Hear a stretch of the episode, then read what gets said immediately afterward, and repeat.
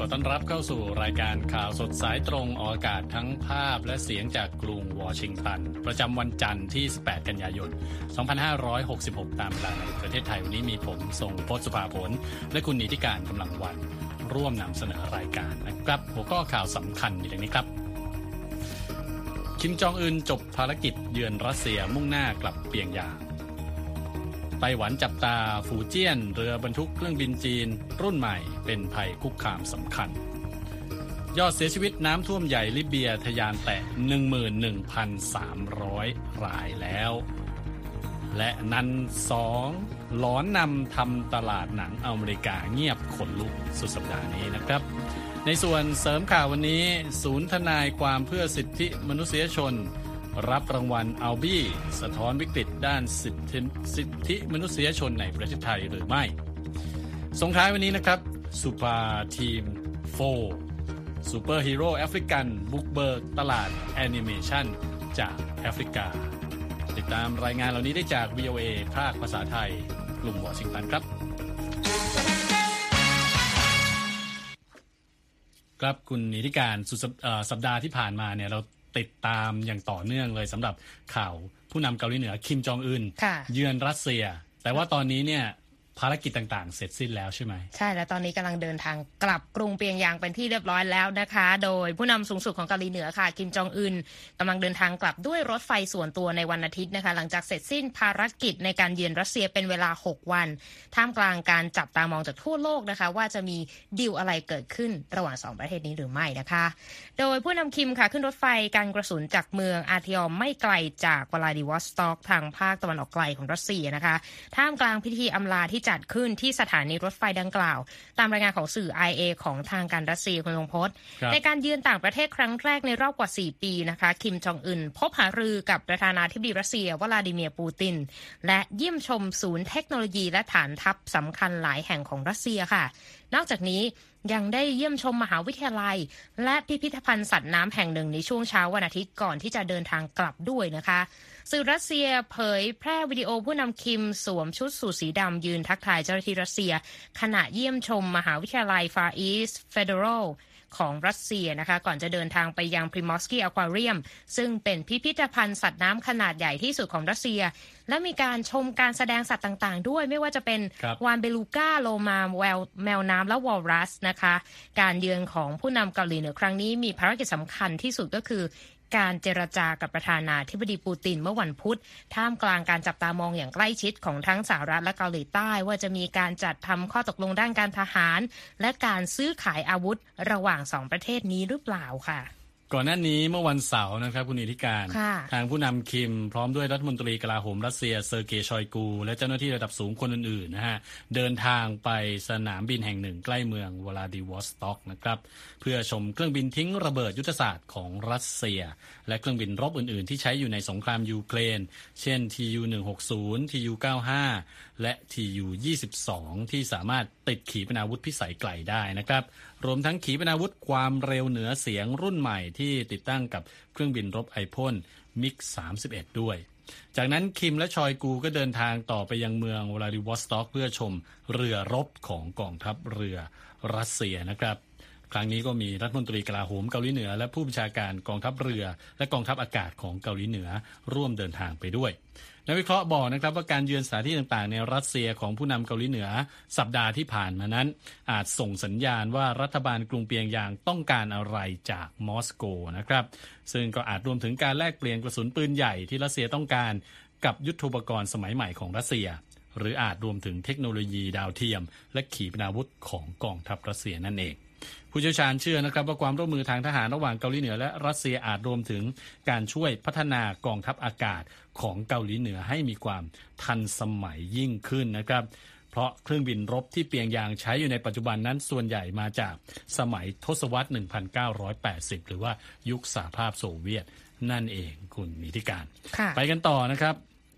ที่การประชุมหารือระหว่างที่ปรึกษาความมั่นคงของประธานาธิบดีโจไบเดนนะครับ ก็มีการหารือกับรัฐมนตรีต่างประเทศจีน หวังอี้นะฮะเมื่อสุดสัปดาห์นี้จากการเปิดเผยของรัฐบาลสหรัฐ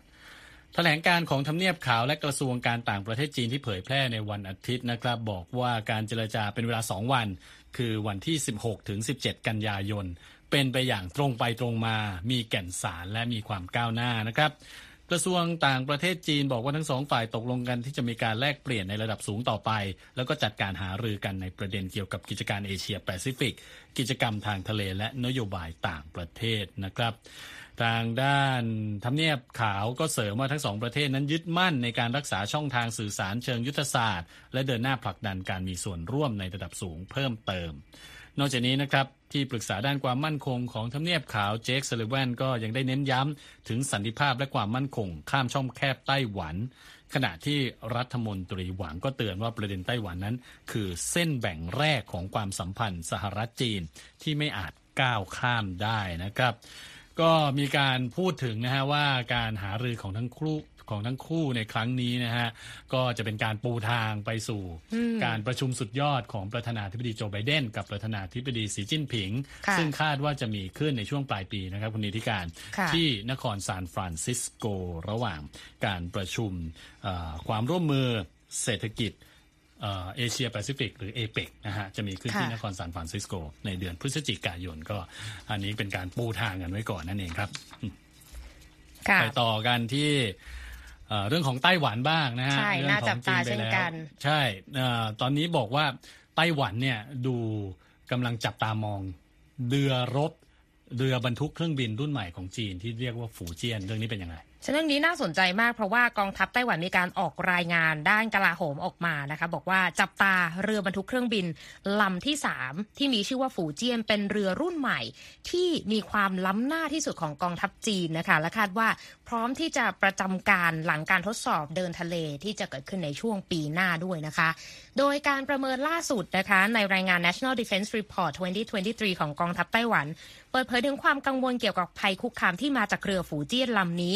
แล้วก็ยังเรียกร้องให้มีการพัฒนารูปแบบของการสั่งการแบบกระจายอำนาจทั่วทั้งหน่วยงานด้านการทหารของไต้หวัน โดยบอกว่า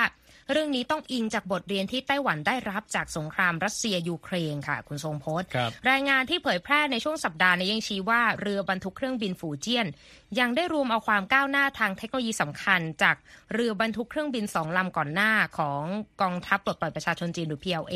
ได้ได้แก่เรือซานตง และเรือเหลียวหนิง ซึ่งเป็นเรือบรรทุกเครื่องบินรูปแบบของรัสเซีย แต่ว่าที่สำคัญที่สุดที่น่าสนใจที่ไต้หวันหยิบยกขึ้นมาก็คือ เครื่องบินที่จะทะยานออกจากเรือฝูเจี้ยนเนี่ยจะมีการเสริมศักยภาพในการบิน ด้วยระบบดีดตัวด้วยคลื่นแม่เหล็กไฟฟ้า 3 ตัว ที่จะมีประสิทธิภาพมากกว่าระบบเดิมบนเรือบรรทุกเครื่องบินลำอื่น ๆ โดยเทคโนโลยีนี้นะคะ เขาบอกว่า ใช้กับเรือบรรทุกเครื่องบินที่ล้ำสมัยที่สุด ในระดับชั้น Gerald R. Ford ของสหรัฐเท่านั้น คุมพลังของระบบดีดตัวของเครื่องบินรบจากเรือฝูเจี้ยนนี้จะช่วยเสริมการส่งให้เครื่องบินรบขนาดใหญ่ ขึ้นไปได้แล้วก็ใช้กับพื้นที่ที่รันเวย์สั้น เมื่อรวมกับการพัฒนาดีไซน์อื่น ๆ ของเรือลำนี้ปุ๊บก็จะทำให้เรือฝูเจี้ยนสามารถบรรทุกเครื่องบินขับไล่ได้ถึง 40 ลำทีเดียว อันนี้อ้างอิงจากรายงานด้านกลาโหมของทางไต้หวันนะคะ ขณะที่เรือซานตงและเรือเหลียวหนิง ซึ่งเป็น2เรือบรรทุกเครื่องบินของกองทัพจีนก่อนหน้านี้เนี่ยสามารถที่จะบรรทุกเครื่องบินขับไล่ได้ประมาณ 18 ถึง 32 ลำนะคะในรายงานยังเพิ่มเติมด้วยว่า เรือฝูเจี้ยนจะเข้าเสริมศักยภาพของจีนในการปิดตายช่องแคบไต้หวัน รวมทั้งชะลอและป้องกันกองทัพสหรัฐในการเข้ามาช่วยป้องกันไต้หวันจากการโจมตีจากจีนได้ ซึ่งเรื่องนี้พลตรีหวงหวนฉี ผู้ช่วยรองประธานคณะเสนาธิการด้านข่าวกรองนะคะบอกว่านี่คือภัยคุกคามทางทะเลครั้งสำคัญที่ไต้หวันจะต้องรับมือในอนาคตค่ะคุณทรงพจน์ครับก็ถือว่าเป็นศักยภาพทางทะเลของจีนที่กำลังขยายอย่างรวดเร็วนะฮะค่ะและในขณะที่กองทัพไต้หวันมองเรือฟูเจียนว่าเป็นภัยคุกคามใหญ่ แต่บรรดานักวิเคราะห์อิสระก็ชี้นะครับว่าเทคโนโลยีนี้ยังถือว่าใหม่มากสำหรับจีน แล้วก็ยังไม่ได้รับการทดสอบด้วยคิด เรียวนะครับจาก global China Hub แห่งสถาบัน Atlantic Council ให้ทัศนากับ VOA บอกว่า ขนาดกองทัพเรือสหรัฐเองก็ยังเคยเผชิญกับเรื่องประหลาดใจหลายครั้ง ในช่วงที่ทดสอบระบบส่งเครื่องบินรบด้วยคลื่นแม่เหล็กไฟฟ้ามาแล้ว ดังนั้นก็จะหมายความว่านี่เป็นเทคโนโลยีใหม่จากจีนดังนั้นเนี่ยจะต้องมีการทดสอบกันอีก หลายครั้งนะครับ ผู้เชี่ยวชาญพวกนี้ยังบอกด้วยว่าปัญหาที่กองทัพสหรัฐเจอบ่อยๆก็คือเครื่องมือส่งมีความแม่นยำเกินไป และทุกครั้งที่เครื่องส่งดีตัวออกไป ก็ทำให้เกิดแรงกดที่โครงสร้างเครื่องบิน และอาจทำให้เกิดความเสียหายกับเครื่องบินได้อย่างรวดเร็วนะครับ ซึ่งกองทัพสหรัฐมีแนวทางในการแก้ปัญหานี้แล้ว แต่ไม่แน่ใจว่าทางจีนจะหาทางแก้ได้ หรือไม่อย่างไรนะฮะนอกจากนี้ริชาร์ดเฉินยงกังนะครับที่ปรึกษาของไต้หวัน Center for Security Studies ก็บอกกับ VOA ว่าจีนยังล้าหลังสหรัฐในการฝึกนักบิน ในการบินจากเรือบรรทุกเครื่องบินอย่างฝูเจี้ยนด้วย เมื่อเทียบกับนักบินของกองทัพเรือสหรัฐที่มีประสบการณ์ และผ่านภารกิจมามากกว่าเขายังบอกด้วยว่านักบินกองทัพเรือจีนอาจจะเจอภารกิจนี้เพียง 2-3 ครั้งต่อปีเท่านั้น และประเมินว่าประสิทธิภาพในการสู้รบของนักบินจีนอาจจะอยู่ที่ประมาณ 1 ใน 3 เมื่อเทียบกับนักบินอเมริกัน และก็อาจจะเพิ่มขึ้นอีก ประมาณ 50%ใน 5 ปีนี้ก็เป็นการพยายามเปรียบเทียบศักยภาพของนักบินด้วย ส่วนผู้เชี่ยวชาญจากสถาบินสถาบัน Atlantic Council นะครับประเมินว่าจีนอาจต้องใช้เวลาอีก 2 ปี ในการฝึกสำหรับเรือฝูเจี้ยนในการเดินเรือที่พร้อมสำหรับการสู้รบได้จริงนะครับวันนี้ที่การ ค่ะ แต่ว่ากว่าจะถึงเวลานั้น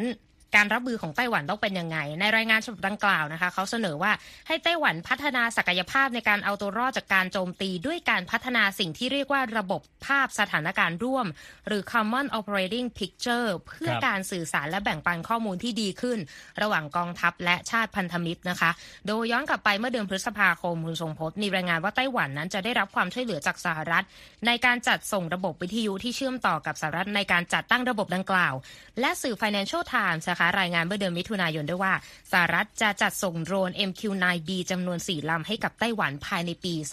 2025 ซึ่งจนถึงเวลานั้นทางหน่วยงานด้านกลาโหมของไต้หวันก็บอกว่าไต้หวันจะสามารถ เริ่มแลกเปลี่ยนข้อมูลข่าวกรองแบบเรียลไทม์นะคะกับทั้งสหรัฐแล้วก็ญี่ปุ่นด้วย และจะสร้างระบบภาพสถานการณ์ร่วมกับทั้งสองประเทศได้ในที่สุดนะ คุณทรงพจน์อืมโอเค อันนี้ก็เป็นเรื่องของประเด็น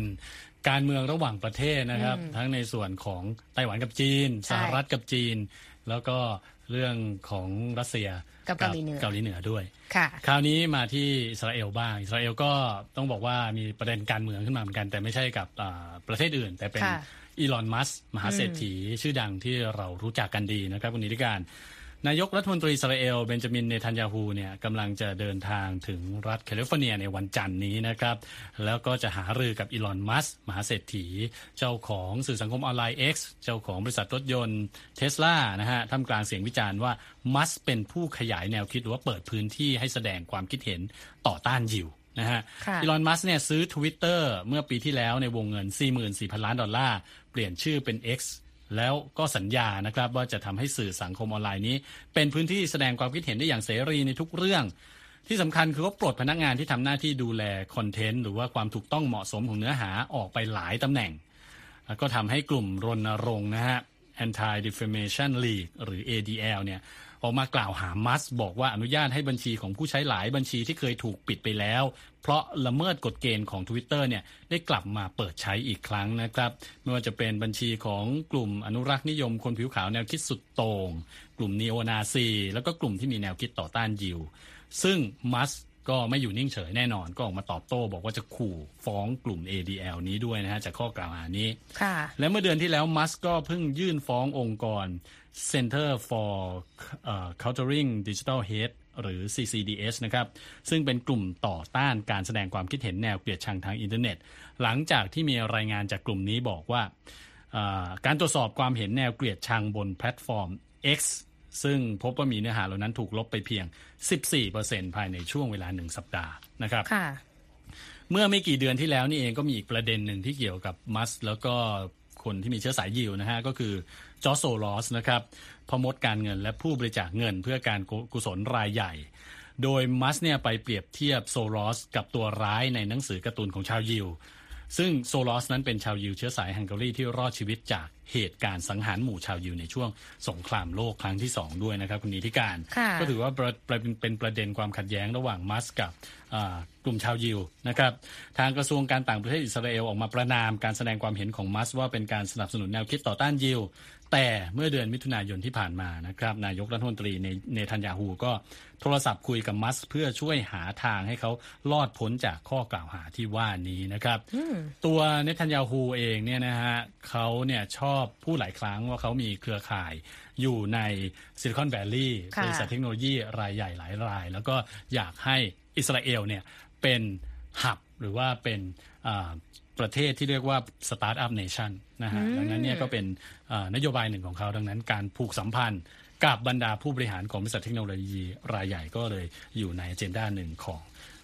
อทางเนทันยาฮูนะครับอ่ายังไม่จบสำหรับข่าวต้องบอกว่าวันนี้หลายข่าว มีเรื่องของลิเบียด้วย ค่ะก็มีอัปเดตกันนะคะ เพราะว่ายอดผู้เสียชีวิตจากเหตุน้ำท่วมครั้งใหญ่ในเมืองเดอร์นาของลิเบียนะคะ ตอนนี้พุ่งสูงกว่า 11,300 คนแล้วนะคะ แล้วก็ผู้สูญหายก็ยังเป็นระดับหมื่นคนนะคะ ระหว่างที่การค้นหาผู้รอดชีวิตยังคงดำเนินต่อไปอยู่ในขณะนี้นะคะ โดยสหพันธ์สภากาชาติและสภาเซียวงเดินแดนระหว่างประเทศนะคะ เปิดเผยกับ AP ว่ามีผู้สูญหายนะคะมากกว่า 10,000กับ100 คนในเมืองเดอร์นาค่ะขณะที่ทางหน่วยงานสาธารณสุขของลิเบียยังสรุปตัวเลขผู้เสียชีวิตอยู่ที่ 5,500 คนเมื่อวันพระหัสบดีที่ผ่านมานะคะด้านรอยเตอร์รายงานเมื่อวันอาทิตย์ด้วยค่ะว่าผู้รอดชีวิตต้องกลายเป็นคนไร้บ้านจากเหตุอุทกภัยครั้งใหญ่นะคะ แล้วก็พวกเขาจะต้องเลือก ระหว่างการปักหลักอยู่ในเมืองนี้ และะเผชิญกับความเสี่ยงจากการขาดน้ำสะอาดสำหรับการบริโภค หรือว่าจะฝ่ากับระเบิดเพื่อหนีออกไปจากเมืองนะคะ ทางนี้ผู้อพยพนับหมื่นผู้ผู้คนกว่าหมื่นรายต้องเสียชีวิตค่ะประชาชนอย่างน้อยสามหมื่นคนต้องพลัดถิ่นที่อยู่นะคะ จากเหตุเขื่อนสองแห่ง แตกที่เมืองเดอร์นาเมื่อ 10 กันยายน เนื่องจากพายุรุนแรงสัตว์ประชาชาติระบุว่ามีการฝังรากผู้เสียชีวิตไปมากกว่า 1,000 คนในหลุมฝังศพขนาดใหญ่ในพื้นที่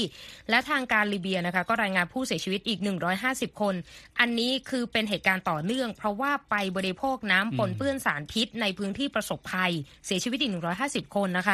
แล้วก็ยังมีผู้เสียชีวิตอีก 170 คน เนื่องจากพายุในพื้นที่อื่น ๆ ทางตะวันออกของลิเบียด้วยค่ะคุณทรงพจน์ครับเป็นโศกนาฏกรรมครั้งใหญ่เลยนะฮะที่ลิเบียนะครับเดี๋ยวเราพักสักครู่แล้วเดี๋ยวไปฟังรายงานเกี่ยวกับรางวัลที่ศูนย์ทนายความเพื่อสิทธิมนุษยชนของคนไทยได้รับกันครับ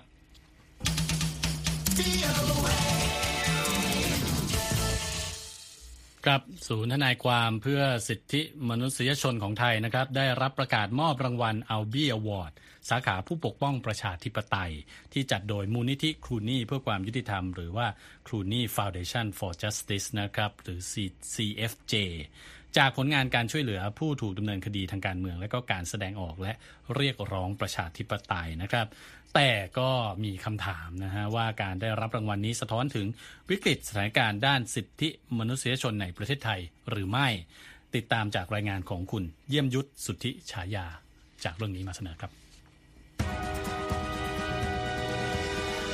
บทบาทการทำหน้าที่ช่วยเหลือทางกฎหมาย คุ้มครองนักเรียนนักศึกษา นักกิจกรรม และสื่อมวลชนรวมนับพันราย ที่ออกมาชุมนุมและแสดงออกอย่างสันติ แต่ถูกทางการจับกลุ่มและดำเนินคดีทางกฎหมาย คือผลงานที่ศูนย์ทนายความเพื่อสิทธิมนุษยชน องค์กรภาคประชาสังคมของไทย ได้รับเลือกให้เป็นผู้ที่ได้รับรางวัลอัลบี้อวอร์ดจากมูลนิธิครูนี่เพื่อความยุติธรรม หรือ CFJ ที่จะมีการมอบรางวัลอย่างเป็นทางการ ที่นครนิวยอร์กสหรัฐอเมริกาในเดือนกันยายนนี้ครับ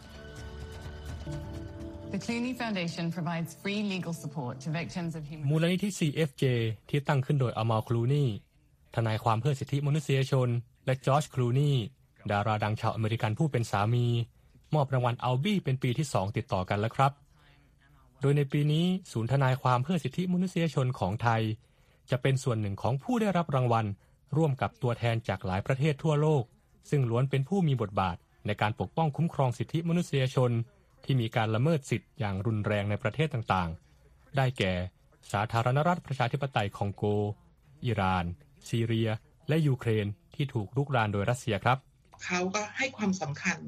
กับงานสิทธิมนุษยชนในประเทศไทยว่า เยาวลักษณ์อนุพันธ์ ผู้อำนวยการศูนย์ทนายความเพื่อสิทธิมนุษยชน ให้สัมภาษณ์กับ VOA ไทยว่า รู้สึกดีใจที่องค์กรเล็กๆ ได้รับรางวัลในระดับโลก แต่ว่าการได้รับรางวัลก็สะท้อนว่า ปัญหาด้านสิทธิมนุษยชนในประเทศเล็ก ๆ อย่างไทย มีความร้ายแรงจนได้รับความสนใจจากองค์กรต่างประเทศครับ คือรางวัลเนี่ยเขาเป็นรางวัลระดับโลกใช่ไหมคะแล้วก็เขาอะมาเห็นการละเมิดสิทธิมนุษยชนในประเทศไทย ซึ่งถือว่าเป็นประเทศเล็กๆนะคะแล้วก็เขาก็ให้ความสำคัญกับงานสิทธิมนุษยชนในประเทศไทยว่าประเทศไทยอะมันเกิดอะไรขึ้นอ่าแล้วก็ เฮ้ยมันมันเหมือนกับว่ามันเกิดวิกฤตร้ายแรงขนาดไหนอะที่เขาถึงแบบกลับมาพิจารณาแล้วก็มอบรางวัลให้เรา ศูนย์ทนายความเพื่อสิทธิมนุษยชน ก่อตั้งขึ้นไม่นานหลังการรัฐประหาร โดยคณะรักษาความสงบแห่งชาติ เมื่อปีพุทธศักราช 2557 หลังมีการเรียกบุคคลไปรายงานตัว จับกุม คุมขัง และนำประชาชนขึ้นไต่สวนบนศาลทหารครับ โดยศูนย์ทนายความเพื่อสิทธิมนุษยชน ทำหน้าที่บันทึกข้อมูลการละเมิดสิทธิ์ ช่วยเหลือทางกฎหมายแก่ผู้ได้รับผลกระทบ และเผยแพร่ความรู้เรื่องกฎหมาย และการปฏิรูปกระบวนการยุติธรรม แม้ว่าจะผ่านช่วงเวลาภายใต้รัฐบาลทหารมาก่อน แต่ช่วงเวลาที่เยาวลักษณ์สะท้อนว่าเป็นช่วงเวลาที่วิกฤตที่สุดของการทำงาน กลับเป็นช่วงหลังปีพุทธศักราช 2563 ที่มีการออกมาชุมนุมเรียกร้องการปฏิรูปในหลายประเด็นพอมันเกิดการชุมนุมขนาดใหญ่ หลังจากนั้นเนี่ยรัฐเนี่ยเขาก็ใช้กฎหมายใช้ความรุนแรง เข้ามาจัดการปราบปรามดำเนินคดีกับฝั่งประชาชนที่เรียกร้องประชาธิปไตย มันส่งผลทำให้ประชาชนเนี่ยถูกดำเนินคดีเนี่ยจากจากสถิติที่เราทำงานเนี่ยก็คือร่วม 2,000 คน แล้วก็ถ้าเป็นคดีเนี่ยก็ประมาณอยู่ประมาณเเกือบ 1,500 คดี อย่างเงี้ยก็ถือว่าสูงสุดนะในประวัติศาสตร์ ในประวัติศาสตร์ยุคใหม่นะคะ ฉะนั้นน่ะเราก็เลยแบบคือทำงานหนักกันมาก ที่ช่วยเหลือคนถูกจับถูกดำเนินคดี ในมุมมองของผู้อำนวยการศูนย์ทนายความเพื่อสิทธิมนุษยชน ยอมรับว่า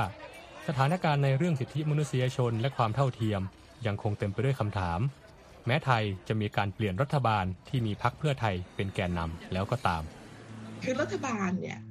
เเปิดโอกาสให้คุณทักษิณกลับมา แล้วก็มีการอภัยโทษถูกไหมคะฉะนั้นเนี่ยไอ้เรื่องเรื่องการปองดองอะมันไม่ใช่เฉพาะที่จะให้คุณทักษิณเนี่ยได้รับการอภัยโทษเพียงคนเดียว มันควรที่จะมองโดยภาพรวม แล้วก็นำพาประเทศเนี่ยไปสู่ข้างหน้าด้วยกัน เยาวลักษณ์คาดหวังว่า หลักนิติรัฐและประชาธิปไตยที่ถูกทำลายโดยการรัฐประหารจะถูกรื้อฟื้นขึ้นมาใหม่ พร้อมกับสังคมที่มีเสรีภาพ ประชาธิปไตย และความเท่าเทียมครับ เวลาเราพูดเรื่องประชาธิปไตย เราก็พูดว่านอกจากประชาธิปไตยแล้วมันควรที่จะมีนิติรัฐ แล้วก็ควรมีสิทธิมนุษยชนเนี่ยสามหลักเนี่ยอยู่เนี่ยเเป็นสามเสาเดียวกัน รางวัลอัลบี้หรืออัลบี้อวอร์ดโดยมูลนิธิคลูนี่เพื่อความยุติธรรมจะตั้งขึ้นมาเพื่อให้ความสำคัญแก่ผู้ที่เสี่ยงภัย และอุทิศชีวิตให้กับความยุติธรรมจากทั่วโลกครับ โดยตั้งขึ้นตามชื่อของอัลบี้แซ็กส์ตุลาการศาลรัฐธรรมนูญ ประเทศแอฟริกาใต้ หนึ่งในผู้มีบทบาทในการยกเลิกการแบ่งแยกสีผิวในแอฟริกาใต้จนสำเร็จ ในยุคทศวรรษที่ 90 ครับ เยี่ยมยุทธสุทธิฉายา VOA ไทย กรุงวอชิงตัน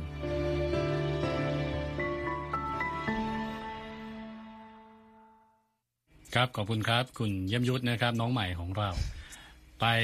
กันต่อเลยนะฮะสำหรับอันดับภาพยนตร์ทำเงินเมื่อช่วงสุดสัปดาห์ ค่ะก็ยังคงสยองกันไม่หยุดนะคะ ผีแม่ชี The Nun II นะคะ ยังเป็นแชมป์เก่านะคะ ครองอันดับเหนียวแน่นนะคะ ยังคงเอาชนะหนังแนวฆาตกรรมสืบสวน A Haunting in Venice นะคะ รายได้เบียดบี้กันเลย แต่ปรากฏว่าตลาดหนังสัปดาห์นี้เนี่ย เงียบเป็นเป่าสาก น่ากลัวยิ่งกว่าหนังผีซะอีกนะ คุณทรงพจน์ โดยอันดับหนึ่งเนี่ยทำรายได้เพิ่ม 14.7 ล้านดอลลาร์นะคะขณะที่ A Haunting in Venice นะคะหนังภาคต่อ ของอสามหนังนิยายขายดีของอากาธาคริสตี้นะคะกวาดรายได้สัปดาห์แรก 14 ล้าน5แสนดอลลาร์นะคะ อันดับ 3 เป็น The Equalizer 3นะคะผลงานของเดนเซลวอชิงตันนะคะเข้ามา 3 สัปดาห์รายได้ลดลงมานิดหนึ่ง 7 ล้านดอลลาร์ อันดับ 4 เป็น My Big Fat Greek Wedding 3นะคะเก็บค่าตั๋วไปทัวร์กรีซได้อีก 4 ล้าน7แสนดอลลาร์ และอันดับสุดท้ายเหมือนจะไม่ยอมลาโรงไปได้ง่าย บาร์บี้นะคะได้ไปอีก 4 ล้านดอลลาร์ จากการเข้าฉายมาแล้ว 9 สัปดาห์ถ้วน รายได้ทั่วโลกก็ทะลุ 1,420 ล้านดอลลาร์ไปแล้วคุณพจน์ครับผม ขอบคุณครับ ไปส่งท้ายกันเรื่องของการ์ตูนแอนิเมชันจากแอฟริกานะครับ Supa Team 4ซึ่งเพิ่งสายฉายทาง Netflix เร็วๆนี้นะฮะ แล้วก็ถือว่าบุกเบิกนะฮะหนังแอนิเมชันจากแอฟริกาให้เราได้รู้จักกัน เชิญครับซีรีส์แนวแอนิเมชันสัญชาติแอฟริกันเรื่อง Supa Team 4 เป็นเรื่องราวของเด็กสาววัยรุ่นสี่คน ที่จับพลัดจับพลูกลายเป็นฮีโร่ในภารกิจกอบกู้โลก ซึ่งสามารถรับชมได้ทาง Netflix แล้วค่ะ มาเลงกามูเลนเดมานักเขียนและผู้สร้างชาวแซมเบียบอกกับ VOA ว่า เธอชอบดูการ์ตูนตั้งแต่ยังเป็นเด็ก แต่ไม่เคยมองเห็นภาพของตัวเองเป็นตัวการ์ตูนเหล่านั้นเลยแม้แต่น้อย แต่ในซีรีส์เรื่อง Supa Team 4เธอได้เห็นแอฟริกา ได้เห็นตัวละครชาวแอฟริกัน และได้เห็นลูซาก้าเมืองหลวงของแซมเบียบนหน้าจอโทรทัศน์ ดังนั้นการที่ใช้ตัวละครที่สนุกสนานและสามารถเข้าถึงได้เหล่านี้ จึงเป็นการช่วยให้สามารถบอกเล่าเรื่องราวที่เต็มไปด้วยแอคชั่นอารมณ์ขันแต่ก็เปี่ยมไปด้วยความรักความเข้าใจค่ะ so using you know this fun relatable characters we tell stories that are full of action มูเลนเดมาผู้สร้าง Supa Team 4กล่าวว่า เธอรู้สึกสนุกกับการที่ได้เห็นความก้าวหน้า มีศิลปินที่น่าทึ่งจากทั่วโลกมาร่วมงานกัน จนตอนนี้ซีรีส์แอนิเมชันเรื่องนี้ได้ออกอากาศทาง Netflix แล้วค่ะนักพากย์ชาวแซมเบีย โซวา เอ็นกาวิราผู้พากย์เสียงเป็นเคบองโกซูเปอร์ฮีโร่วัยรุ่นผู้หลงใหลในวิทยาศาสตร์และการศึกษากล่าวว่า เธอคิดว่าการพากย์เสียงแอนิเมชันเรื่องนี้ให้ทั้งความตื่นเต้นปนประหม่า แต่สิ่งที่สำคัญที่สุดก็คือการได้เรียนรู้มากมายจากประสบการณ์นี้ค่ะ It was a mixture it was a mixture of exciting I was a bit nervous you know but but most of all I learned a lot from the experience อาเคนเดมูยุมบานาผู้อำนวยการฝ่ายสร้างสารรค์ของยูโทเบียสตูดิโอสในลูซาก้ากล่าวว่า นักสร้างภาพยนตร์แอนิเมชันหลาย ๆ คนในแซมเบียต้องเรียนรู้ด้วยตนเอง และขาดการสนับสนุนทางด้านเทคนิค แต่พวกเขาก็ยังคงพยายามต่อไปค่ะ I think Super Team 4 had one of the best um,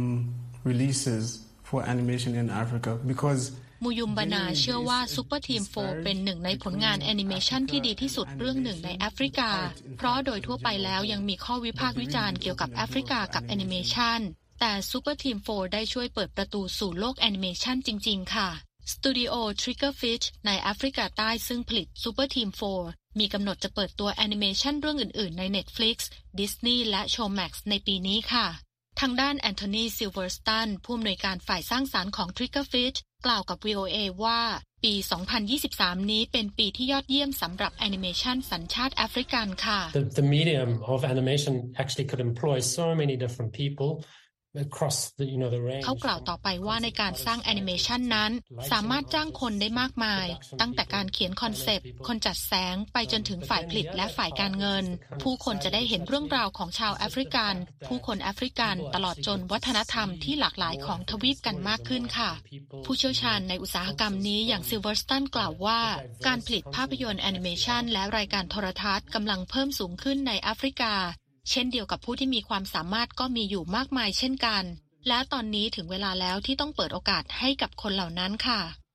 ธัญพรสุนทรวงศ์ VOA ภาคภาษาไทย กรุงวอชิงตันค่ะครับผมครับ และที่จบไปคือรายงานข่าวสดสายตรงจาก VOA ภาคภาษาไทยกรุงวอชิงตันวันนี้นะครับ ผมทรงพศภาผล และคุณนิติการกำลังวันต้องลาไปก่อน สวัสดีครับ สวัสดีค่ะ ครับและที่จบไปเป็นรายการจาก VOA ภาคภาษาไทย รายงานสดส่งตรงจากกรุงวอชิงตันประเทศสหรัฐ คุณผู้ฟังสามารถติดตามข่าวสารจากทั่วโลกได้ในทุกที่ทุกเวลา ที่เว็บไซต์ voa thai com รวมถึงทุกช่องทางในโซเชียลมีเดีย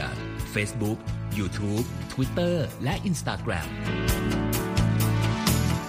เริ่มต้นวันด้วยการอัปเดตข่าวสารจากทั่วโลก ผ่านรายการข่าวสดสายตรงจาก VOA ภาคภาษาไทย และสุดสัปดาห์กับ VOA ทั้งยังเรียนรู้เรื่องราวทางวัฒนธรรม และไลฟ์สไตล์ ผ่านรายการภาษาอังกฤษแบบอเมริกันของเรา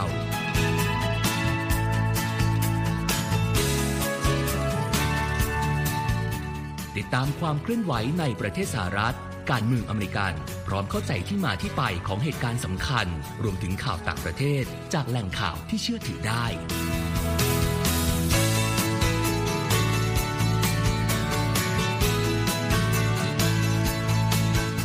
นอกจากนี้ VOA ยังมีบทสัมภาษณ์และคอนเทนต์แบบ Exclusive จากบุคคลที่น่าสนใจหลากหลายวงการ และยังมีเรื่องราวของคนไทยในประเทศสหรัฐอีกด้วย